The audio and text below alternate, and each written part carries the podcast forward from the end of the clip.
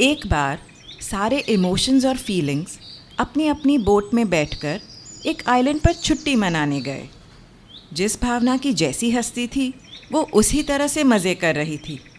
गुस्सा दूसरों पर बिफर रहा था, आश्चर्य हर नई चीज़ देखकर उछल रहा था, दुख पुरानी बातों की याद में डूबा था।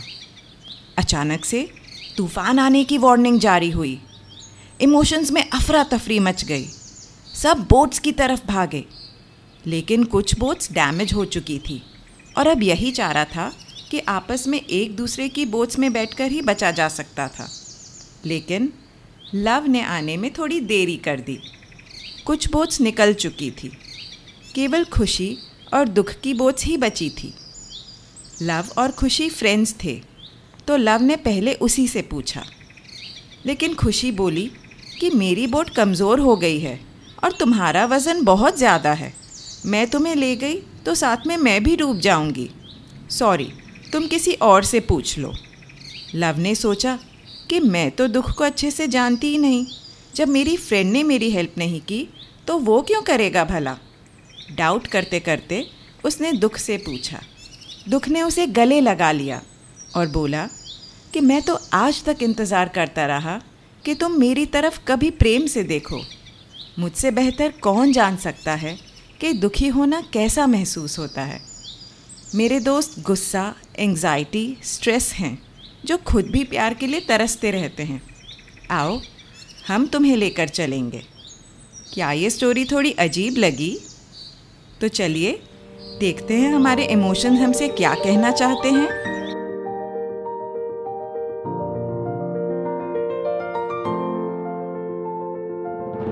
हेलो, नमस्ते।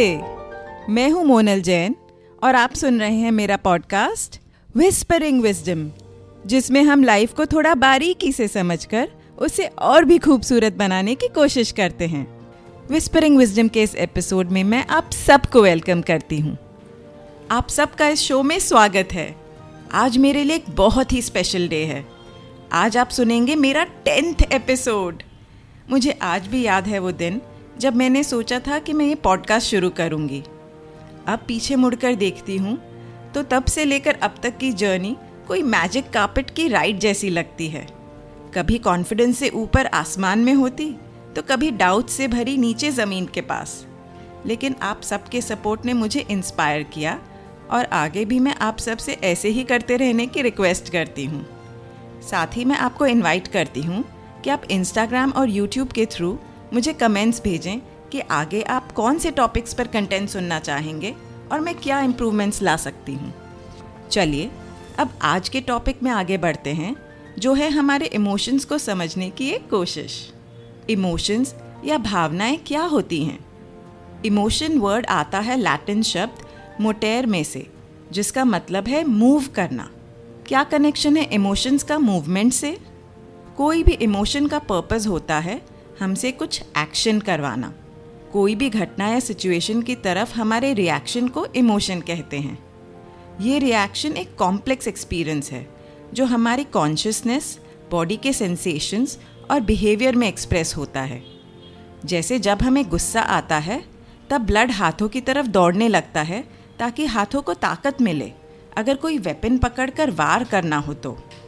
हार्ट रेट बढ़ जाता है और एड्रेनालिन हार्मोन रिलीज़ होता है हमें एनर्जी देने के लिए। ये सब तैयारियां होती हैं हमें फ़ाइट के लिए तैयार करने की, क्योंकि गुस्से का मेन उद्देश्य लड़कर अपना बचाव करना होता है। इमोशंस बहुत ही इम्पॉर्टेंट हैं क्योंकि हम लाइफ के डे टू डे के छोटे बड़े डिसीशंस काफ़ी हद तक हमारी फीलिंग्स के बेस पर लेते हैं, ना कि सिर्फ सोच के बेस पर। इंसानों में हज़ारों इमोशंस आइडेंटिफाई किए गए हैं, लेकिन इन्हें ज़्यादातर 8 मेन इमोशंस की कैटेगरीज में बांटा जाता है। ये 8 हैं: गुस्सा, दुख, डर, खुशी, प्यार, आश्चर्य, घृणा और शर्म। इमोशंस का एक माइल्ड रूप होते हैं मूड्स। जब हम कहते हैं आज मेरा मूड बहुत अच्छा है, तब हम खुशी के नीचे आने वाले कोई इमोशन का हल्का सा एहसास फील कर रहे होते हैं। इमोशन की इंटेंसिटी ज़्यादा होती है, लेकिन आप कोई एक इमोशन में बहुत देर तक नहीं रह सकते। दूसरी तरफ मूड में इंटेंसिटी कम होती है, लेकिन कोई मूड पूरे दिन या कुछ दिनों तक भी रह सकता है। जैसे अगर कोई बात अच्छी ना लगी हो तो जिस टाइम वो बात हुई उस टाइम पे तो ज़ोर से गुस्सा आता है, बाद में गुस्सा शांत हो जाता है, लेकिन मूड पूरे दिन भी खराब हो सकता है। झुंझलाहट या इरिटेशन हो सकती है। मूड के भी बाद में आता है टेम्परामेंट या स्वभाव, जो काफ़ी लंबे टाइम या पूरी ज़िंदगी भी एक जैसा हो सकता है, कुछ स्पेसिफिक इमोशंस के प्रभाव वाला। लेकिन इतने सारे कॉम्प्लेक्स इमोशंस कहाँ से आए और क्यों हम इनकी गिरफ्त में रहते हैं? क्यों कई बार बुद्धि काम करना बंद कर देती है और अपनी भावनाओं के वेग में हम बह जाते हैं?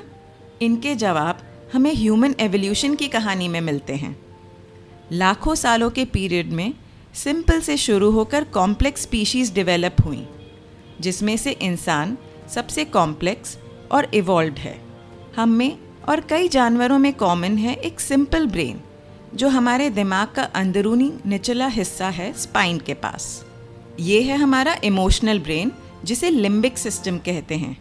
यस, इमोशंस हार्ट से नहीं, ब्रेन से आते हैं। हमने हमेशा से इन्हें हार्ट से जोड़कर इसलिए देखा क्योंकि ज़्यादातर इमोशंस महसूस होने पर हार्ट बीट में कुछ चेंजेस आते हैं, जिससे हमने सोचा कि ये हमारे दिल में रहते हैं। तो इमोशनल ब्रेन या लिम्बिक सिस्टम सबसे पुराना ब्रेन है और उसके ऊपर डेवलप हुआ हमारा थिंकिंग ब्रेन, जिसे नियोकॉर्टेक्स कहते हैं। भावनाओं की इम्पोर्टेंस हम इस बात से ही समझ सकते हैं कि वो पहले डेवलप हुई और लॉजिकल माइंड बाद में। टाइम के साथ इमोशनल ब्रेन ने लर्निंग और मेमोरी के टूल्स भी क्रिएट कर लिए और ये दोनों माइंड एक साथ में मिलकर हमारी मेंटल लाइफ बनाते हैं। लेकिन ये इमोशंस इतने ज़रूरी क्यों थे? चलिए एक जोक सुनाती हूँ। एक बार दो दोस्त किसी जंगल में गए। उनमें से एक जानवर प्रेमी था। अचानक से उनके आगे शेर आ गया। दूसरे ने घबराकर जानवर प्रेमी से पूछा, अब जान बचाने के लिए क्या करें? पहले वाले ने कहा, कुछ मत करो, मैं इतना बड़ा एनिमल लवर हूँ, मेरे घर में कई जानवर हैं जो मुझसे प्यार करते हैं, इस शेर को भी मेरा प्यार दिख ही जाएगा। लेकिन शेर ने दोनों पर छलांग मारकर एक ही पंजे से ख़त्म कर दिया। बाद में दोनों स्वर्ग में मिले तो दूसरे ने पहले से पूछा कि तुम तो बड़ी हाँक रहे थे कि शेर मारेगा नहीं, फिर क्या हुआ? तो पहला बोला, दोस्त बात ये है कि मैं तो जानता था कि मैं शेर से कितना प्यार करता हूँ, लेकिन शेर ये बात नहीं जानता था। आपको फ़नी लगा हो कि नहीं, लेकिन कुछ बातें गौर करने वाली है कि शेर ने उन पर हमला क्यों किया और शेर को आता देखकर उन दोनों को क्या करना चाहिए था। पहली बात तो ये कि शेर को अपनी टेरिटरी उनसे बचानी थी, इसलिए अपने बचाव में उसने हमला किया। ये एक प्राइमल इंस्टिंक्ट है जो सब जीवों में है, हम में भी। दूसरा, उन दोनों को इस सिचुएशन में डरना चाहिए था और डरकर या तो भागना चाहिए था या छुप जाना चाहिए था। यहीं पर उनके डर के इमोशंस काम आते हैं, क्योंकि इमोशंस का जन्म हुआ था हमें सेफ रखने के लिए, ताकि हम जिंदा रह सकें और अपनी जैसी नस्ल को पैदा कर सकें। एंशिएंट टाइम्स में जब इंसान ने खेती करना नहीं सीखा था, तब हम केव्स में रहते थे और हंटिंग करके पेट भरते थे। उस टाइम में हमारी जान को कई खतरे होते थे, जानवरों से, दूसरे इंसानों से और नेचर की अनप्रेडिक्टेबिलिटी से। उस टाइम हमारे आसपास की दुनिया की नॉलेज हम उसे महसूस करके, एक्सपीरियंस करके लेते थे। जैसे खुशी हमें याद रखने में हेल्प करती थी कि कौन सी चीज़ें या सिचुएशंस हमारे लिए अच्छी और सेफ़ हैं। लव से हम फैमिली और ट्राइब्स में रहकर बच्चे पालना सीखे। गुस्सा हेल्प करता था कि खुद की टेरिटरी को दूसरों के कब्जे से बचा सकें। सरप्राइज से हम कोई भी अनहोनी से अपने आप को बचाने के लिए तैयार होना सीखे। जितनी ये सब सिचुएशंस रिपीट होती गई, उतना ही हम अपने सर्वाइवल के लिए बेस्ट क्या है वो सीखते गए, मेमोरीज बनाते गए और इमोशंस और कॉम्प्लेक्स होते गए। धीरे धीरे हमारे नर्वस सिस्टम में उनका इम्प्रिंट गहरा होता गया और कई इमोशंस हमारी ऑटोमेटिक प्रवृत्तियाँ बन गईं। पर हुआ ये कि इंसान ने इतनी प्रोग्रेस कर ली कि कुछ हज़ार सालों में हमारी फ़िज़िकल दुनिया पूरी बदल गई। हम केव से सिटी तक पहुंच गए, हम जो जंगलों में उग रही बेरीज खाते थे उससे खुद उगाकर और फैक्ट्री में प्रोसेस करके अनाज और कितना कुछ खाने लगे। जंगली जानवरों का या कोई और तरह का एक्चुअल जानलेवा डर अब शायद ही किसी की लाइफ का हिस्सा है। इन चेंजेस के मुकाबले एवोल्यूशन बहुत धीरे धीरे आगे बढ़ता है। हमारे इमोशंस जो हमें उस ज़माने के हिसाब से ज़िंदा रखने के लिए बने थे वो अब भी वैसे ही काम करते हैं, जो आज के टाइम्स की सिचुएशन से बहुत अलग है और हर बार बेस्ट रिजल्ट नहीं देता। कई बार जब कोई इमोशनली टेंस सिचुएशन हो जाए, जैसे दो लोगों का आपस में डिस्प्यूट हो जाना, तो माइंड उसे असली का थ्रेट समझने की गलती कर लेता है। इमोशनल माइंड इमरजेंसी डिक्लेयर कर देता है और उसका एक स्पेशल पार्ट अमिगडाला सारे डिसीशंस को टेक ओवर कर लेता है। थिंकिंग माइंड काम करना बंद हो जाता है। इसे इमोशनल हाईजैकिंग कहते हैं। आपने देखा होगा कि कभी कभी लोग कोई बात पर तर्क वितर्क करते करते ज़ोर ज़ोर से बोलने लगते हैं या हाथापाई पर भी उतर आते हैं। ये उसी का असर होता है। कई क्राइम्स भी इस वजह से हो जाते हैं, जिसे करने के बाद क्रिमिनल को अफसोस होता है, लेकिन उस मोमेंट में उसका रैशनल दिमाग काम नहीं कर रहा था। और इसलिए हमारे कई कल्चर्स ने इन्हीं भावनाओं पर लगाम देने के लिए क्या बिहेवियर सही और एक्सेप्टेबल है और क्या गलत, इसके रूल्स बनाए। इन्हीं से कई रिलीजन्स और जस्टिस सिस्टम भी शुरू हुए। यही वजह है कि जो इंसान अपने इमोशंस को कंट्रोल में रखता है, कंप्लेन नहीं करता, अपनी फीलिंग्स दबा कर रखता है, कोई भी क्राइसिस में स्ट्रॉन्ग रहकर अपना दर्द बाहर नहीं आने देता, उसे ज़्यादातर समाज में मान दिया जाता है। कोई भी इमोशनल लीकेज जैसे रोना, डिप्रेस होना, उदास हो जाना, इन सब को इमोशनल वीकनेस माना गया है। हम लोगों की इमोशनल स्ट्रेंथ उनके सिचुएशनल रिएक्शन के बेस पर जज करते हैं। हम या कोई और भी अगर इमोशनली अफेक्ट हो जाए तो इसे खुद की कमी महसूस करने लगता है, लेकिन वो अपने आप को एक गलत मापदंड से जज कर रहा है। इमोशनल स्ट्रेंथ इससे नहीं परखी जाती कि कोई सिचुएशन में इंसान कितना अडिग रहा है, बल्कि इसका सही टेस्ट होता है कि बाद में वो अपने आप को संभाल पाता है या नहीं, अपनी हार से उठकर फिर कोशिश करने को तैयार है या नहीं। कोई मोमेंट में इमोशनल हो जाने से कोई वीक नहीं होता, लेकिन अपनी एक हार में, ज़िंदगी से हार जाने में, वो सच में इमोशंस का गुलाम होता है। इस माइंडसेट से हमने एक और प्रॉब्लम भी क्रिएट कर ली है।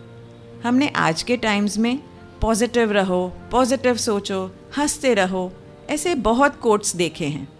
आपस में लोग एक दूसरे को यही बोलते भी रहते हैं। इससे एक फॉल्स पॉजिटिविटी का माहौल हमने बना लिया है। एक्चुअली में पॉजिटिविटी की ओट में हम में से कई लोग अपनी फीलिंग्स को दबा रहे हैं, उनसे भाग रहे हैं, नेगेटिव इमोशंस फील करने पर शर्म महसूस करते हैं और सिर्फ हैप्पीनेस और पॉजिटिविटी का माहौल क्रिएट करने में लगे हुए हैं।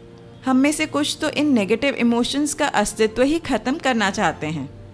डर, दुख, फ्रस्ट्रेशन, एंग्जाइटी, गुस्सा, डिप्रेशन, गम, सैडनेस, इन सब को नेगेटिव वर्ड से जोड़ दिया है, जबकि सच तो ये है कि ये डिफ़िकल्ट इमोशंस हैं और डिफ़िकल्टी से जीवन में भागा नहीं, उसका सामना किया जाता है। हम इन सारे इमोशंस के साथ पैदा हुए हैं, तो कुछ तो इम्पोर्टेंस होगा इनका।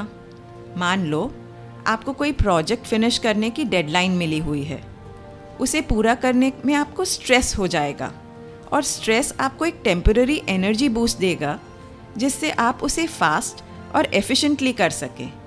ऐसे ही इन सब इमोशंस का अपना रोल है हमारी लाइफ को ऑप्टिमाइज़ करने में और हमारी इमोशनल हेल्थ में, लेकिन हमें ऐसे इमोशंस को इग्नोर या दबाकर जीने की इतनी आदत हो जाती है कि हमें पता भी नहीं चलता कि हम कब ऐसा कर रहे हैं।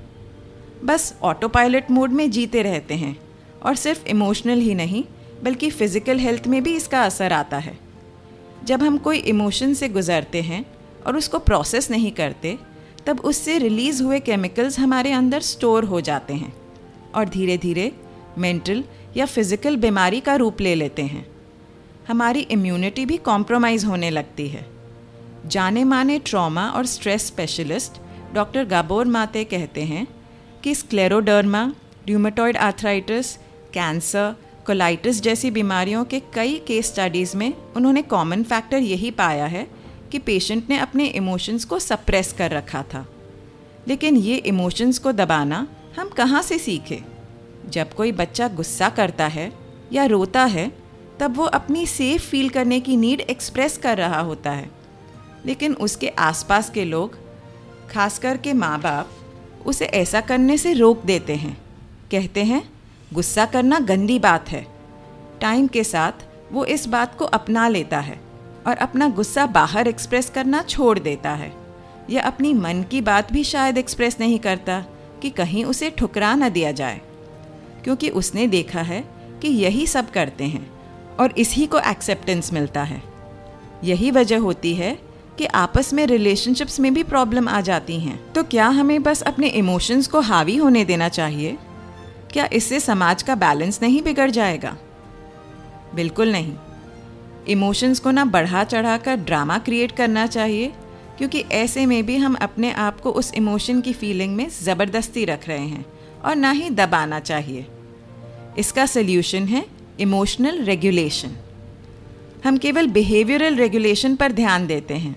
हम सोचते हैं कि अगर हमारा या किसी और का बिहेवियर सही है तो सब सही है, लेकिन इससे हमारी इमोशनल स्थिति में चेंज नहीं आता, क्योंकि वो तो हमारे मन के अंदर है।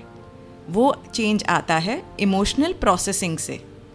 इसमें सबसे पहले अपने इमोशन की तरफ ध्यान खींचकर उसे आइडेंटिफाई करते हैं कि एग्जैक्टली क्या महसूस कर रहे हैं। उसे ठुकराना नहीं है, ना ही अपने आप पर शर्म महसूस करनी है कि हमने ऐसा सोचा, कि हमने ऐसा महसूस किया। बस उसे देखना है। फिर बिना अपने आप को जज किए ये जानने की कोशिश करते हैं कि ऐसा क्यों महसूस हो रहा है।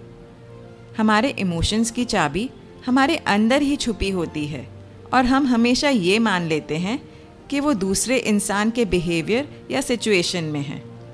जब इमोशन हमें फील हो रहा है तो वो आया भी हमारे अंदर से ही है। फिर हम कुछ ऐसे हेल्दी सॉल्यूशंस को अपना सकते हैं जिससे उन इमोशंस को रिलीज़ किया जा सके। हमारे मन को जो शांत करे ऐसी कोई भी एक्टिविटी कर सकते हैं। इनके बारे में डिटेल में मैं एक आगे के एपिसोड में बात करूँगी। मेरे मन में ये विचार आता है कि ये सब आज तक हमें क्यों पता नहीं था। मुझे भी ज़्यादातर चीज़ें मेरी वेलनेस और लाइफ कोचिंग की जर्नी के थ्रू ही पता चली। उससे पहले मैं भी अपने इमोशंस एक्सप्रेस करने में बहुत कतराती थी। ये इसलिए कि हम सब जब स्कूल गए थे तब हमने थिंकिंग माइंड को डेवलप और मैनेज करना बखूबी सीखा। प्लानिंग, स्ट्रैटेजाइजिंग, क्वेश्चनिंग सब कुछ सीखा। लेकिन क्या हम में से किसी ने इमोशनल माइंड के बारे में सीखा है? मैंने तो नहीं सीखा। दुनिया ने IQ यानी इंटेलिजेंस कोशेंट की तरफ ही ध्यान दिया, और EQ यानी इमोशनल कोशेंट को काफ़ी देर से समझा, और आज तक भी हमारे स्कूल्स में हार्डली कुछ किया गया है। ये वैसा ही है जैसे कोई सब्जेक्ट के बारे में बिना कुछ जाने पढ़े उसकी एग्ज़ाम दे दो रियल लाइफ में, और फेल होने पर अपने आप में ही दोष ढूंढो। और जब कोई इस तरह की मुश्किल से गुज़रता है, चाहे वो मेंटल हेल्थ की हो या फिज़िकल या रिलेशनशिप्स में, तो कोई बाहरी हेल्प जैसे फैमिली और फ्रेंड से सपोर्ट हो या कोई एक्सपर्ट की गाइडेंस हो, उससे कतराता रहता है ताकि उसे फेलियर का लेबल ना दिया जाए। हम कितनी आसानी से दूसरों को और खासकर अपने आप को जज कर लेते हैं उस चीज़ के लिए जो हमने कभी सीखी ही नहीं। और लास्ट में मेरा एक स्पिरिचुअलिटी का एंगल तो आए बिना नहीं रह सकता। आप सबको गौतम बुद्ध की लाइफ स्टोरी तो पता ही होगी। नहीं भी पता है तो उसका सार ये है कि वो एक बहुत बड़े राजा के बेटे थे। जब उनका जन्म हुआ तब ज्योतिषों ने ऐसी भविष्यवाणी की कि या तो वो एक महान राजा बनेंगे या एक सिद्ध पुरुष। ये सुनकर उनके पिता ने उन्हें हर मानवीय दुख से दूर रखा, ये सोचकर कि जब वो जीवन में पीड़ा नहीं देखेंगे तो उस ओर सोचेंगे ही नहीं और राजा बन जाएंगे। उन्हें ऐशो आराम और लग्जरीज की ज़िंदगी दी गई। लेकिन क्या हुआ? लाइफ बिना सारे इमोशंस के दिशाहीन होती है। जब वे अपनी इस शेल्टर्ड लाइफ से अचानक बाहर निकले और उनका सामना एक बूढ़े आदमी, बीमार आदमी और एक मुर्दे से हुआ, तब उनको इन डिफ़िकल्ट इमोशंस का परिचय हुआ। उन्होंने दुख, दर्द, बीमारी, मृत्यु का गम, ये सब देखा। इस एक हादसे ने उनकी पूरी सोच बदल दी और साथ में अनगिनत लोगों को अपनी ज़िंदगी को समझने का एक नया रास्ता दिखाया। इस एपिसोड को सुनने के लिए मैं आप सबको थैंक यू कहना चाहती हूँ। अगर इनमें से कुछ विचार आपको अपने से लगे, कहीं मन को छू गए, तो आप मुझे मैसेज कर सकते हैं इंस्टाग्राम या फेसबुक पर। मेरे बारे में और जानना हो तो मेरी वेबसाइट पर आप देख सकते हैं। इन सब की डिटेल्स नीचे डिस्क्रिप्शन में मेंशन की गई हैं। आप जिस भी ऐप पर मुझे सुन रहे हैं उस पर मुझे 5-स्टार रेटिंग देना मत भूलिएगा। और अगर आपको मेरी बातें अच्छी लगें तो मेरा शो सब्सक्राइब भी कीजिए। विजडम एक सागर की तरह है जिसमें जब जब हाथ डालो तब तब एक सुंदर मोती मिलता है, लेकिन उस मोती की चमक कोई एक के लिए नहीं, पूरी दुनिया के लिए है। और इसे जितना शेयर करो उतना ही इस मोती की चमक बढ़ेगी। इसलिए मेरा पॉडकास्ट अपने आसपास, अपनी फैमिली, फ्रेंड्स, कलीग्स सबके साथ शेयर कीजिए और इस विस्परिंग की चेन को बढ़ाते चलिए। अगर करनी हो जीवन को समझने की कुछ बातें, तो करते रहिए मुलाकातें।